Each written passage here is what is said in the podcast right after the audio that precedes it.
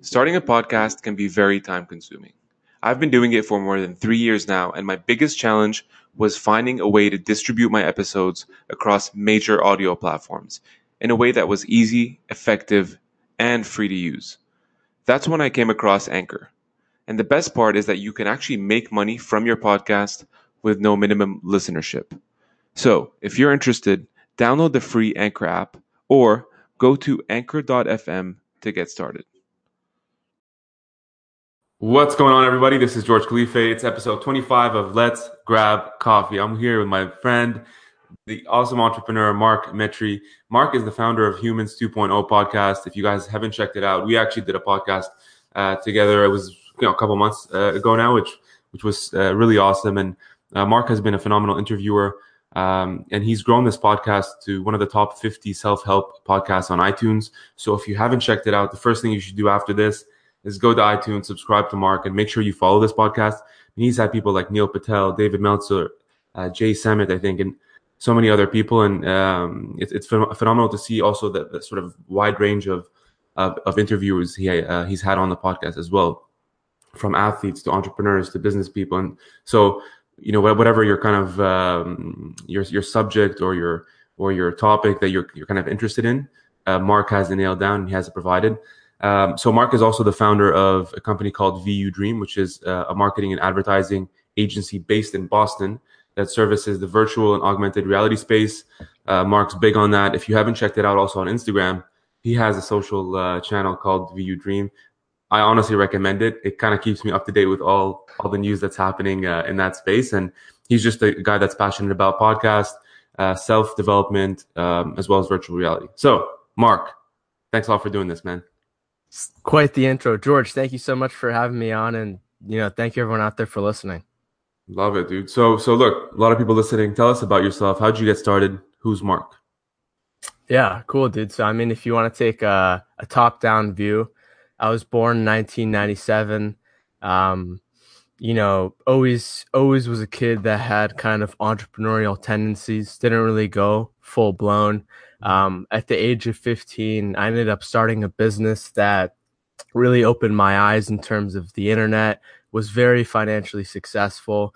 Um, moved on from there, ended up starting a business called VU Dream. I got into virtual reality because I just became aware of all of its uses from the medical field to, you know, from this industry to this industry. I basically came to the realization that virtual reality, augmented reality is essentially going to disrupt every single industry in 10, 15 years and even how we view content and engage with each other in general. So I was like, all right, I got to get into this like right now. So I just started with whatever I could do at the beginning. And originally it was a completely different business model, but eventually after a pretty solid marketing campaign through trial and error, and through getting millions of people on our website, CEO after CEO started reaching out to me saying, Hey, you know, we're in like this super niche VR space. How do you market to all these people? We ended up switching our business model to just be a growth agency for those companies. And it's been doing amazing ever since. Um, in the process of that, I ended up starting this podcast called Humans 2.0.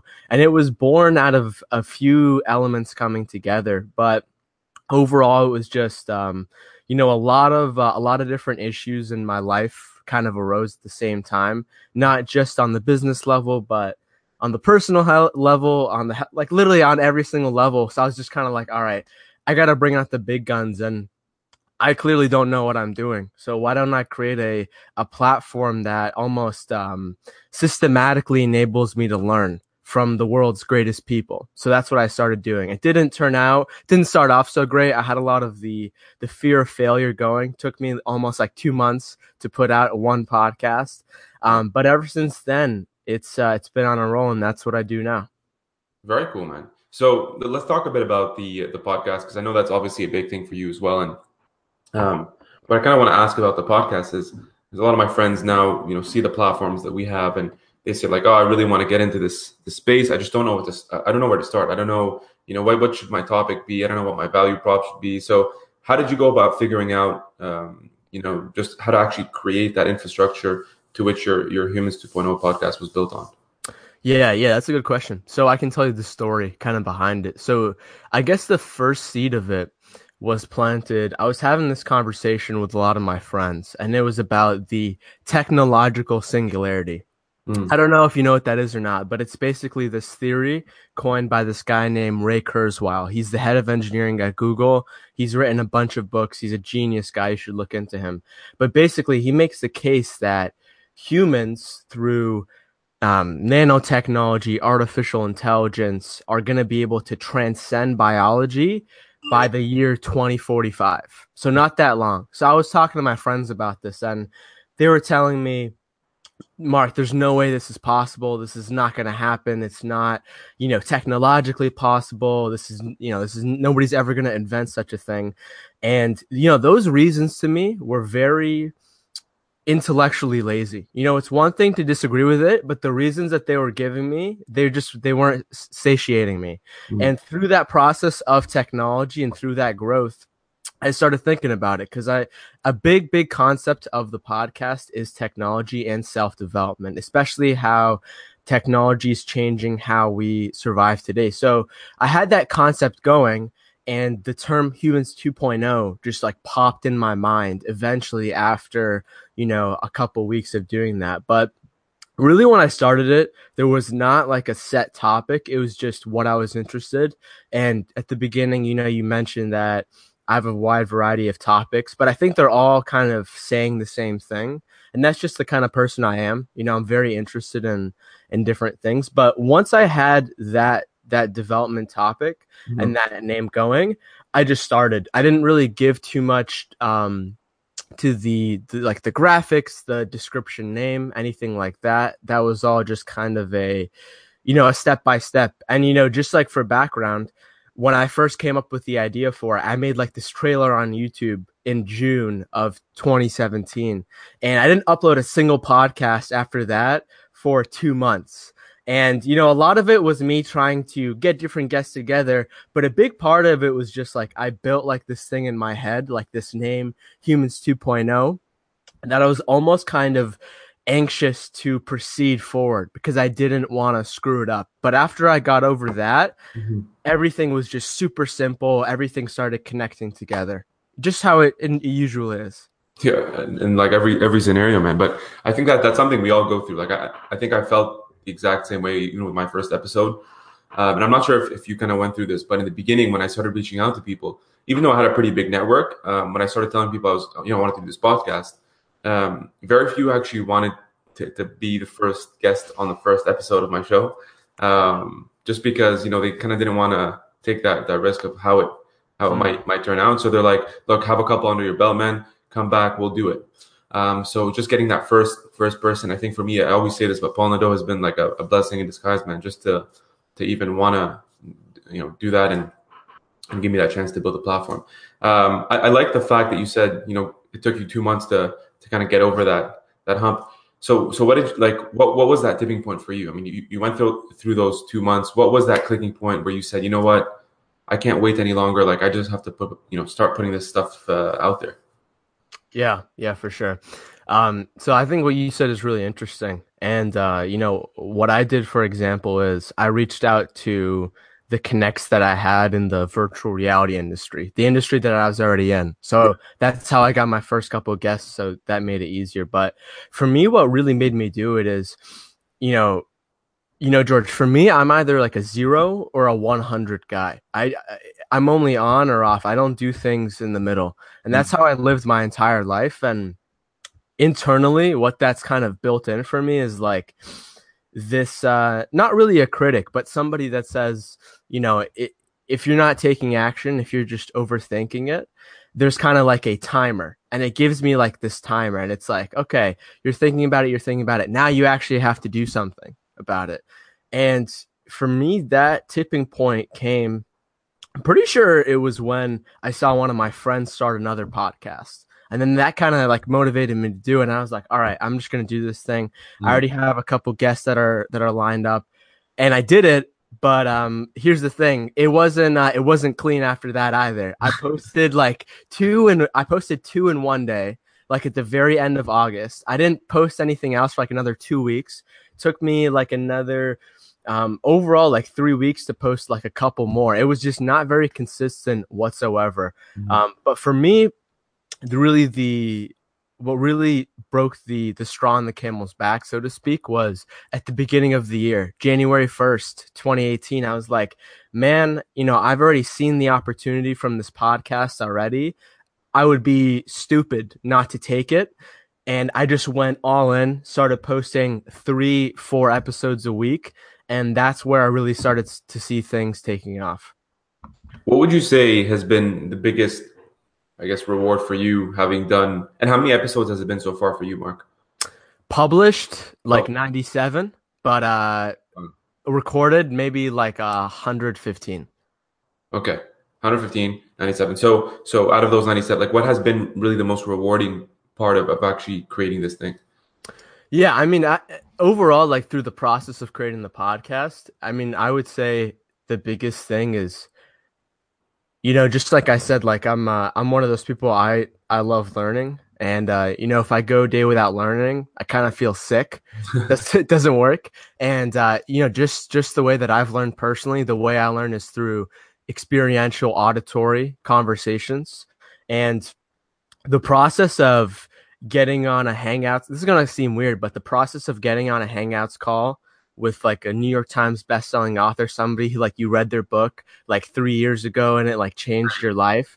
And then like being somebody who doesn't necessarily you know go out there in public speak that's kind of like built in this other side of me that i didn't really know that was there. So it, I'd, I'd say it's fundamentally changed my life and you know people talk to me about this all the time like the benefits of podcasting and you know the the audience and um you know like the brand the reach all that stuff is just the the cherry on top. But the actual process of me doing it you know i would totally do a podcast even if it was never recorded. Like i would 100% hands down do it. Overall it's just like the the wisdom that i'm learning from so many people and it really really motivates me. That's crazy, man. And and just I guess the last question on the podcast stuff is what then having done almost 100 episodes published, um, what would you say have been your rules for success in creating a top 50 podcast? Yeah. Research the other person. I see a lot of podcasters that they want to get like this specific name because it's going to like help their iTunes ranking and like, you know, cross promotion. And sure, that is important. But ultimately, what happens when you do that is you're just focusing in on the result and not the quality of the conversation. So, you know, I'm sure you've heard a bunch of times. I listen to a bunch of podcasts. Some of them are really bad. Some of them are like, oh, yeah, uh, you know, how, so how'd you do that? And you know what happened next? And it's very clear that they don't care and i think a big part of that is they don't do the research on the person before. And i kind of learned this from uh, jordan harbinger. He's like one of the top podcasters out there. And he basically he researches his guests for eight hours Uh, and you know, I don't know if you could do it to that extent, but you know, if you can, more power to you. But it just enables you, it gives you the context for their own life. So when you're having that conversation, you're able to offer a much more fulfilling and engaging conversation that's not on other podcasts, which makes you know your your podcast more authentic. The other thing that I would say is and this definitely depends on your ambition and what you want to happen but for a, for me a big part was posting more than once a week you know for me my thought process was you know i love podcasting. I want to be a top podcaster but i'm not tim ferriss. I don't have that brand equity to establish it. I'm just you know i'm just coming out. I need to almost compensate for that. So to me i think I think there's over half a million podcasts out there right now. To me, I think if you have the ambition for it, I think it's really important to be posting more than once a week. But then again, you know, it's not necessary for sure. And I would say the last thing is so many people just post their their thing on iTunes, Stitcher Radio, and they just leave it alone. They're not leveraging LinkedIn. They're not leveraging writing a Medium article about it. They're not leveraging you know, Instagram or any of that stuff. But, you know, what I found to be really beneficial is, um, and Neil Patel told me this. He says if you just write an article on on the podcast episode you did, it completely changes the game for it. Um, it makes it a lot more searchable, and making little whether it's like little audio memos or video clips promoting your podcast on different social networks especially LinkedIn, because LinkedIn is super, super underrated. And I think, if anything, I've really built my podcast on the back of LinkedIn for sure and definitely. But I'd say those three are, are, are the big ones for me. That's awesome, man. And, and I guess just one thing I wanted to also mention was for, for I guess the frequency, I definitely agree with you. I mean, it just because you know one model kind of works for for one person like say the tim ferriss example if you compare tim ferriss versus joe rogan they're extremely different podcasts mm-hmm. right or Jocko Willink. Like the way, just the way they they approach the the podcast, or if you look at like uh, Sam Harris, or if you look at even Jordan Peterson, right? Recently, mm-hmm. like they all have their different kind of ways to, to do it. Um, and so even with with research, right? I think like a, a great example is, is, is you and I like when we when I when I when I was on your podcast first, learned a lot about you actually in retrospect, and then we stayed very closely connected whether it's on LinkedIn or Instagram, tried to connect in Boston when I was there. So we kind of built that relationship and that friendship to, to now when we do the podcast, it's like I already know so much about you anyways, because we we constantly follow each other on, on digital and we, we see each other's content. So in my mind, it, it's so embedded there that when we get here, it's literally like I'm catching up with a friend and I'm genuinely interested in, in like, yo, what's, what's going on, man? I want to learn more about what, what you what you've been doing. So exactly. I like that piece, man. Um, so I love that. Um, definitely, you know, I can't wait to see more more of that content with your podcast. And uh, it's interesting too because you have the podcast and you have the startup on the side, um, which is VU Dream. What got you interested in, in the virtual space? When did that happen? Because it's a relatively new space, right? I know it's it's been there for a bit, but I think it started in the gaming uh, industry. Now it's like across pretty much any sector, more on the training side and the business side. So just tell us about that. Yeah, sure. I mean, it's I think it's a real interesting story and I think you'll find it interesting. So, um, the way that I really started discovering VR is like I, I've always tried it out in like malls. You know, I tried it like at the Microsoft store, put on the virtual reality headset. I thought it was pretty cool. You know, nothing nothing too game changing, but I thought it was pretty cool. Um, I'm in uh, I'm in one of my college classes, and one of the assignments is to uh, do a research project on uh, a technology topic.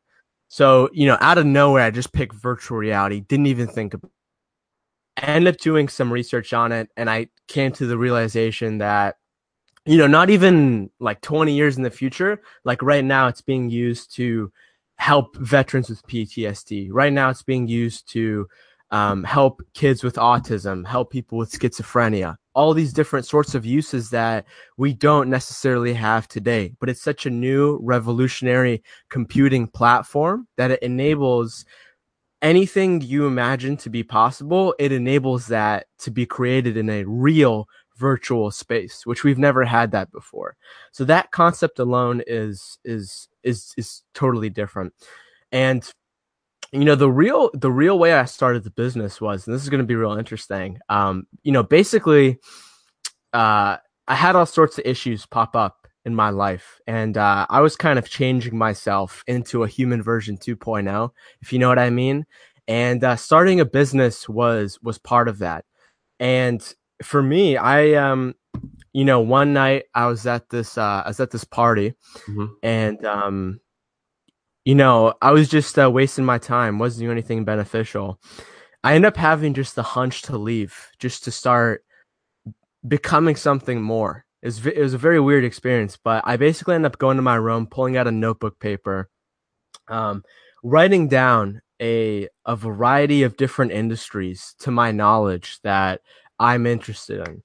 And I basically write down all these industries, and then after that, I do kind of a cross analysis to say, okay, if I get into this industry right now, um, it wouldn't really work too much because it requires a lot of capital to start up and I don't have much experience or this industry isn't mature enough and it'll take, you know, 30 years to mature or this industry is too mature. By the time I get into it, I won't be the mature player that I am today. Eventually I just did a cross analysis and came down to virtual and augmented reality.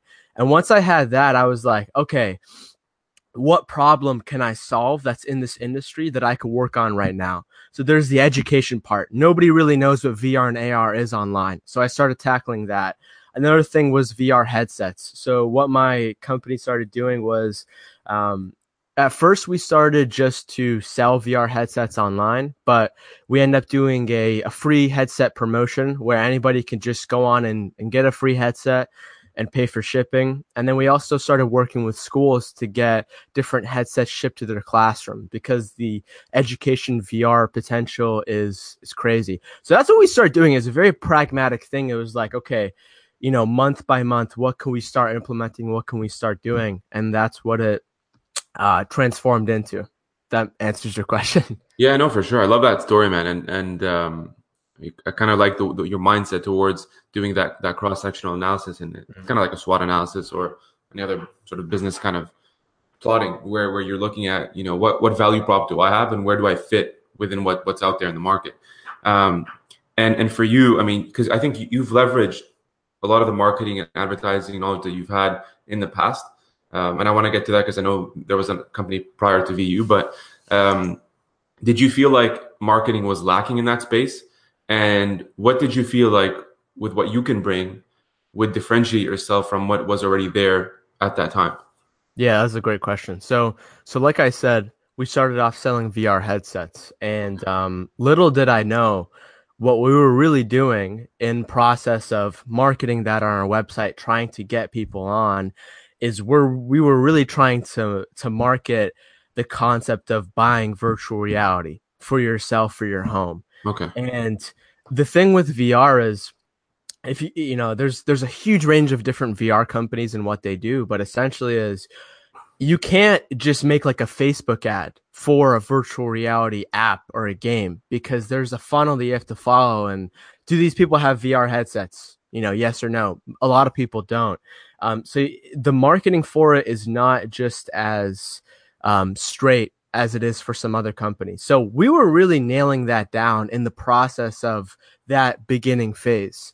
And um, you know, through our through our marketing program, you know, long story short, like on our website, um, for our niche, like we basically like rank within like the top three searches on Google for for VR. Our website gets millions of people on that are specifically interested in VR. And when you have something like that, in a in a in an industry where nobody really has it figured out at all it can be it can be pretty valuable. And that's exactly what we did. You know that just like you said it's a it's a brand new industry. It's still being formed. All of these marketing and advertising measures aren't necessarily in place yet. Nobody really knows where's the best place to you know get an ROI on your advertising in the VR industry. So we kind of we kind of did that already. So we kind of nailed it down. Mm-hmm. And you know, ever since we had that, you know, I had CEOs calling us up. Like it, it wasn't even a thing that I had in my mind that I could sell as, you know, like I didn't even have it in my mind. It was only until, oh, oh, how are you guys doing this? Oh, well, do you think it's possible to, you know, have it on on our company and sell this VR product? And that that's how it really came about. You know, you're raising a really good point, though, Mark. And what's funny is I was actually having a discussion with um, someone over coffee yesterday, and they were trying to target uh, CFOs. Mm. I'll make the connection here in a second, but um, they were trying to market and advertise their firm and their services and their products to CFOs of startups. Mm. The issue is though that the medium that they were using wasn't necessarily attracting that target audience. And I think in marketing that happens so often, right? Because like you want to use LinkedIn, you want to use Instagram, and you want to use all the social channels, and you think that all those uh, social channels are right for the medium that you're trying to target. But you raised a really good point saying, like, look, we understood very quickly what works and what doesn't in the VR and uh, AR space. Uh, mm-hmm. And then we kind of tailored the frequencies, we tailored the channels, the mediums to make it more effective. Otherwise, you know, and you raised this even previously with your podcast. You said, like, look, people will get on iTunes and think that's it, right? Or a podcast or a Zencast, whatever. They'll just put it out there and just say, okay, you know, now they'll find me and I'll, I'll get to the top 10, top one uh, status, right? Mm-hmm. But what you've been doing, even with with your podcast, even with uh, with VU, is you're taking like this chunk of content, right, and then you're dicing it in so many different ways. And I see that even with the Instagram channel, like mm-hmm. you've used, you've repurposed the channel now to make it about news and updates and trends, so that people can kind of stay up to date. You're not pushing anything, but that value add that you're creating indirectly entices people to learn more about the VR and AR space and come to you for you know whether it's help or support or using you as a sounding board, whatever it is. So yeah, for sure. I can't tell you how many messages I get on my uh on VU Dream's Instagram account that Really? are just like from some like CEO, COO of some VR company that's like, "Yo, I heard you guys do blah blah blah blah blah." And blah blah blah, you know, and it, it just Yeah. leads to to so many things. And like a lot of people before they step into that world, they just they don't understand that concept. But the that's why the easiest thing is just uh, to start, to just do it, trial and error, figure out what works, figure out what doesn't. Mm. So, so let's kind of, I guess, take this back now. And uh, so we talked about the podcast. I'm kind of reverse engineering this podcast, VU Dream. Let's talk a bit about PPMC. Now, I don't have, uh, to be honest, dude, I'm not a techie. Like, I'm marketing sales guy. And I'm, I'm reading this. I'm like, number one, can't even say Pixel, Pixelmon Minecraft server. But I'm reading this and I'm like, 10 million users, um, you know, 10,000 registered premium members. Like, it, it's it's kind of interesting to see. And you had a staff of 40 people. Like, just tell us about this story. What what was this and how did you create it, it and I'm, I'm assuming this was at a very young age you know because 15. jesus okay so what was this dude explain this to me Yeah, sure. So uh so like the the preface to this is ages like 11 to to 15. I was uh I I was really into video games and I started posting them on on the internet. I started posting them on YouTube. And that was at the time where like there weren't people with like millions and millions. There were there were a few, but there it wasn't that many. Um I made some money on it, you know. Uh but basically there's this game called Minecraft. It's yeah and I always used to think of it as like, oh, dude, that's just that's just like a kid's game. It's like some weird Lego forest thing. I'm never gonna play that. Uh, one of my friends hops into it. He basically gets me to to come on. We're playing there, um, and we end up like joining a, a couple multiplayer servers, like where you can play online with your friends, like multiple people in one game. okay And uh, you know, while I'm playing there, like they're all lagging, they all suck. There's like 600 people on the server, and it's horrible. So I'm just thinking in my mind, like in my young naive mind, like, dude, I could totally do a better version of this. And I remember very quick, like in that same day, go on Google. I start Googling a bunch of things. How do I start a, a Minecraft server? How do I download this? Um, and then I end up basically hosting or, or buying a server slot from this hosting company in New York for like $10 a month. And anything else I didn't know how, I end up hiring this freelancer from India that helped me install like the Java plugins, helped me set them up, taught me how to do it. it wasn't anything too complex, but I just didn't know how to do it. So I spent like 30 bucks on him. And uh I, yeah, I get on this I get on this server. I literally have no idea. Like I'm just googling my way. Like anything uh, how do I how do I install this or or it's giving me this error code. What does this mean? How do I fix it? Within like a couple weeks, I had people joining the server, and you know to keep the story short, you know literally just like a, a mini community starts to form. And within that mini community, people start like naturally adopting roles. It was kind of like a like a self-forming organism. Like uh, in the server, there's um I don't know if you ever played Pokemon before, but there's uh there's different gym leaders. Like there's like these leaders you need to beat. So people just start volunteering for that. And like as I'm seeing this whole thing grow, I'm I'm doing uh tweaks to the website. I'm adding uh a voting feature where people can go on the top Minecraft server website and vote for us and they'll get a reward in the game. So I'm adding all these things. Next thing you know, um so I started this in November 13th of 2013.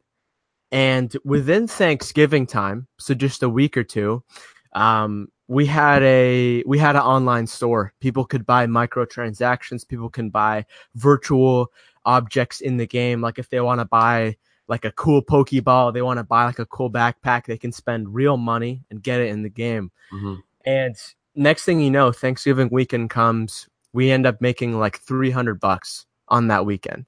And I'm thinking like, wow, we just made 300 bucks.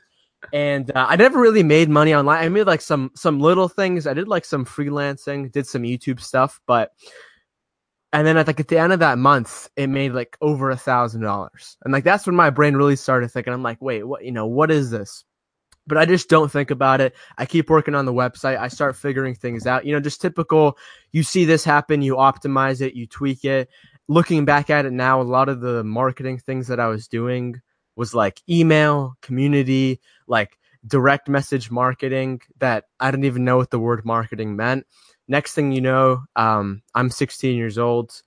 It's one of the top Minecraft servers in the world. There's thousands of people joining every day. It's Wow. making a crazy amount of money.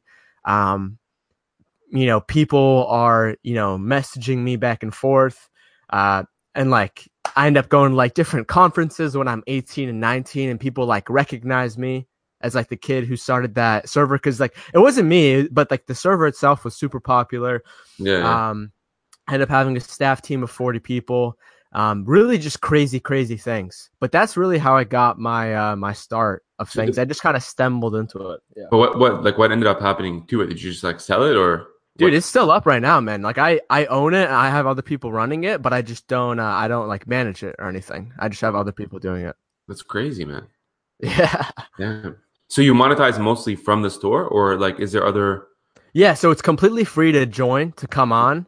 Um, you can play as much as you want. There's no limits on the game or anything. But if you just want anything extra, you can pay for it. That's Yeah, Great, cool, man. yeah. I was laughing like when you're telling the story, just in terms of like you know, like outsourcing, you know, help from India, you know, paying paying a, a person in, in New York to host this, or like, like what? The, you're like 13, 14. How the fuck were you doing this? Dude, I just knew how to Google things, man. that's crazy. I'm gonna use that Instagram caption. I just know how to Google things.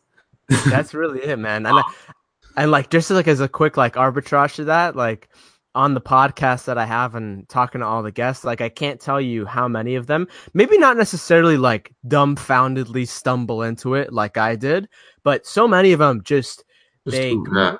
Google, their way through, they trial and error their way through, they have no idea what they're doing until you kind of like look back and say, "Oh, wow, that was, you know, that that was the thing that was happening." You know? I had the same experience even when I started my well anything to be honest. I mean, when I started my podcast, it was the same thing. When I started my blog, I remember man, it was like 9 p.m. or something on a Thursday, and I and I go to Google. I'm like, how, how do you create a website like a blog?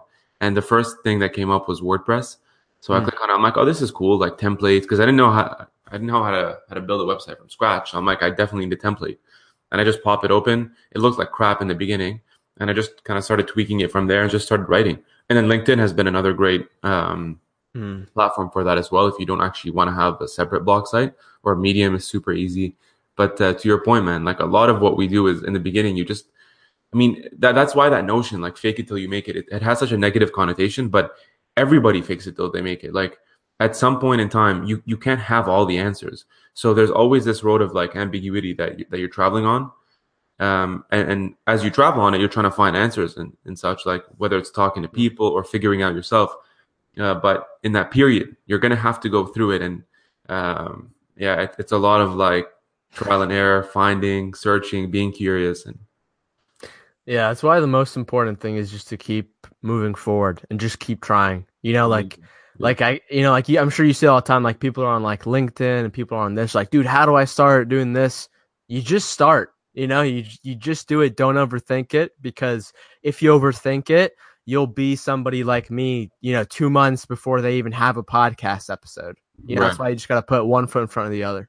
What would you say you've learned uh, from from having hosted so many of, of, of these in, guests, I should call them, uh, or friends on, on the podcast? Because you've had very different discussions, and as you said, like you were trying to find answers for your own challenges, maybe right, spiritual, health, uh, business related. So, so what are some key lessons that, that have stuck with you from from some of the podcasts that you've done? Yeah. So yeah, this is a this is a very hard question because it's just There's so many.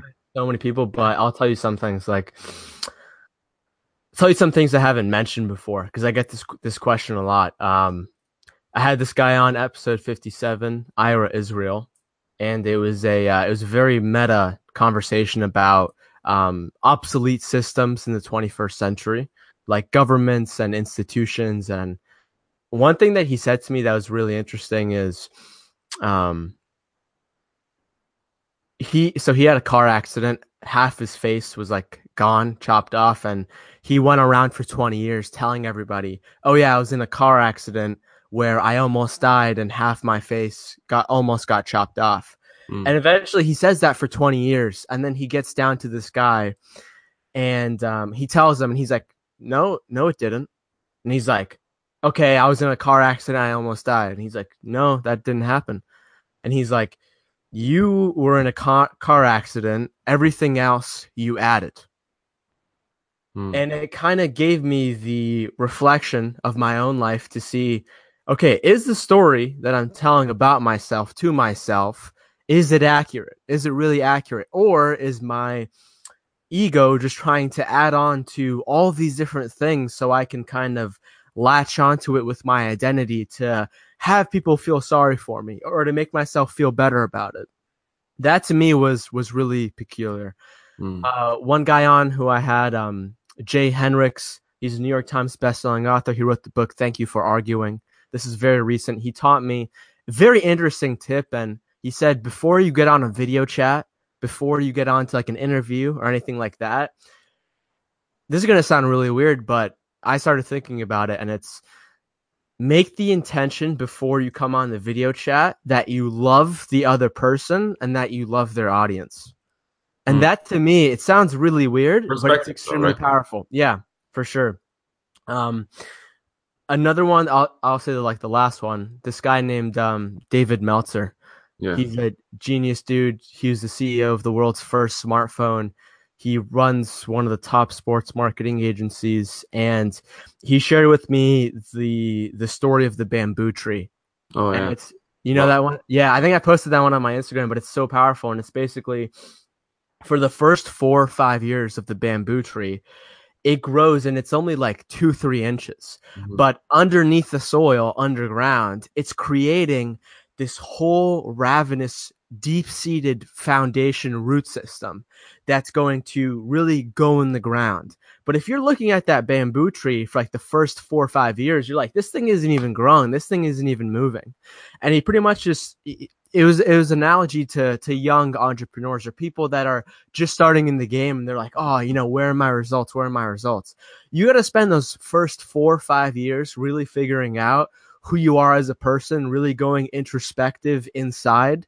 And then once you have that, you'll be able to have the context and the value to be able to relate to others and create that um, authenticity that's going to actually propel you. Because after those four or five years, the bamboo tree fires up, it roots 80 up feet at tall.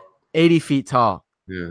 And What's what, what's funny, dude, is I used that in my in my interview for for uh, when, I was, when I was applying for the Toronto Stock Exchange, and um, it's such a it's such a phenomenal story, man. And I like actually how you positioned it on the entrepreneur side. There's so many ways actually you can look at it. Now that you're hearing you say the story now, I was thinking about it in like different angles actually. So that that was cool. Yeah, I mean, I th- I I think it's uh, I think it can be related to a lot of things in life. You know, a lot of things are like that, and um, you know, that was that was just one lesson. But uh, overall, you know, the the biggest thing that I've learned from the podcast is that, you know, you don't you don't want to fool yourself or anything, but success really is all about perspective. And just by doing the podcast, what I've learned, George, is that by talking to like all these people that I have in my head as idols, you Mhm. know, like David, uh, David Meltzer, Neil Patel, like people that I've been learning from for years online, having them come on the podcast and just having like a conversation with them before it starts, I came to the realization that they're just normal people. Yeah. They're like, they have their own fears, they have their own insecurities. And before you, I, at least me, I didn't really know that. You know, I just thought like in my head, these are just perfect people. They're unreachable. Yeah, yeah. Exactly. That that's been a huge thing for me. That that's that's crazy. And I think by doing that uh, metaphorically, because they're attainable to have on the podcast, it kind of makes it seem that, that well, in a good way, or makes it actually a reality that that the goals that you have in mind are also attainable. You know, Absolutely, one hundred percent.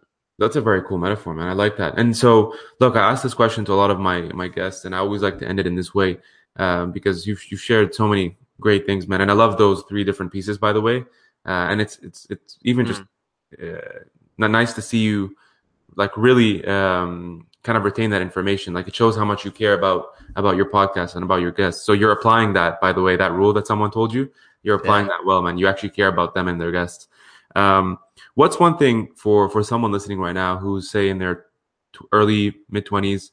Uh, what's that one piece of advice that you'd give them um, that you've kind of picked up along, along you know along the way? Yeah. Um find find your your north star, find your highest uh truth and uh take your best aim at it. Um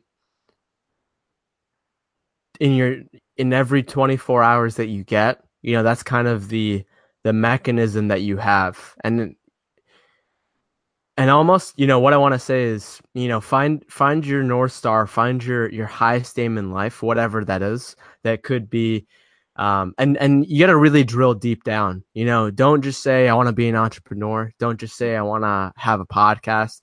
Drill deep down figure out what's really important to you um take your take your best shot at it in whatever way because when you understand that you know you really can't fail you know? Mistakes are just the the stepping stones up to there and you know when you're when you're aiming at your highest uh truth um everything should seem you you should seem like you're living an adventure you know?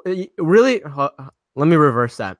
Find a think think back to your life. Think of a time where like you literally could not wait to get up in the morning. It could be like mm-hmm. the day of vacation. You know, it could be the day where you're about to go to the beach with all your friends. You know, find almost find that peak moment and then figure out, you know, what what highest truth am I going to aim to continuously get that and live a a real hero's journey. I know that was kind of weird and elongated, but I think people know what I'm talking about.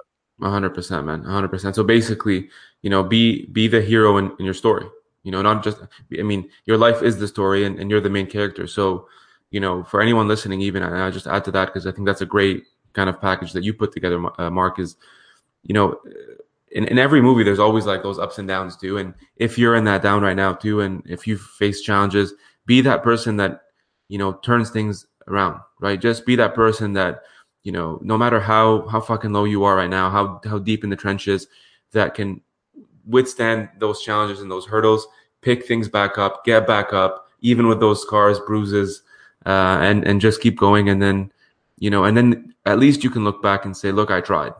And every measure of I tried is much better than I wish I did. So. Yeah, I mean, if, there's that quote. It says, you know, if you aim for that, your highest star, mm-hmm.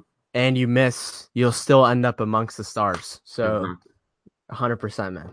Love it, dude. Well, Mark, uh, thanks very much, man. I really appreciate the talk. It was good to finally. I know this is uh, long overdue, um, so I was happy to have you on the podcast as well, man. And uh, I'm sure a lot of people listening uh, learned a lot from your story. And it, it, dude, honestly, there's some things in there I didn't know myself. Um, you know, and and just kind of hearing you talk about it from from your perspective has been really cool. So thank you. Awesome, George. Thank you so much for having me on, and thank you so much for listening. Um, if I can uh, if I can leave a request, you know, everyone out there, go to go to George's uh, go to George's page, go to George's website, leave leave him a review. He this guy works really hard and and he appreciates it, and I would appreciate it. Thank you, my man. Mark Metry, episode twenty five. Let's grab coffee now in the books. Thanks, brother. Awesome, dude.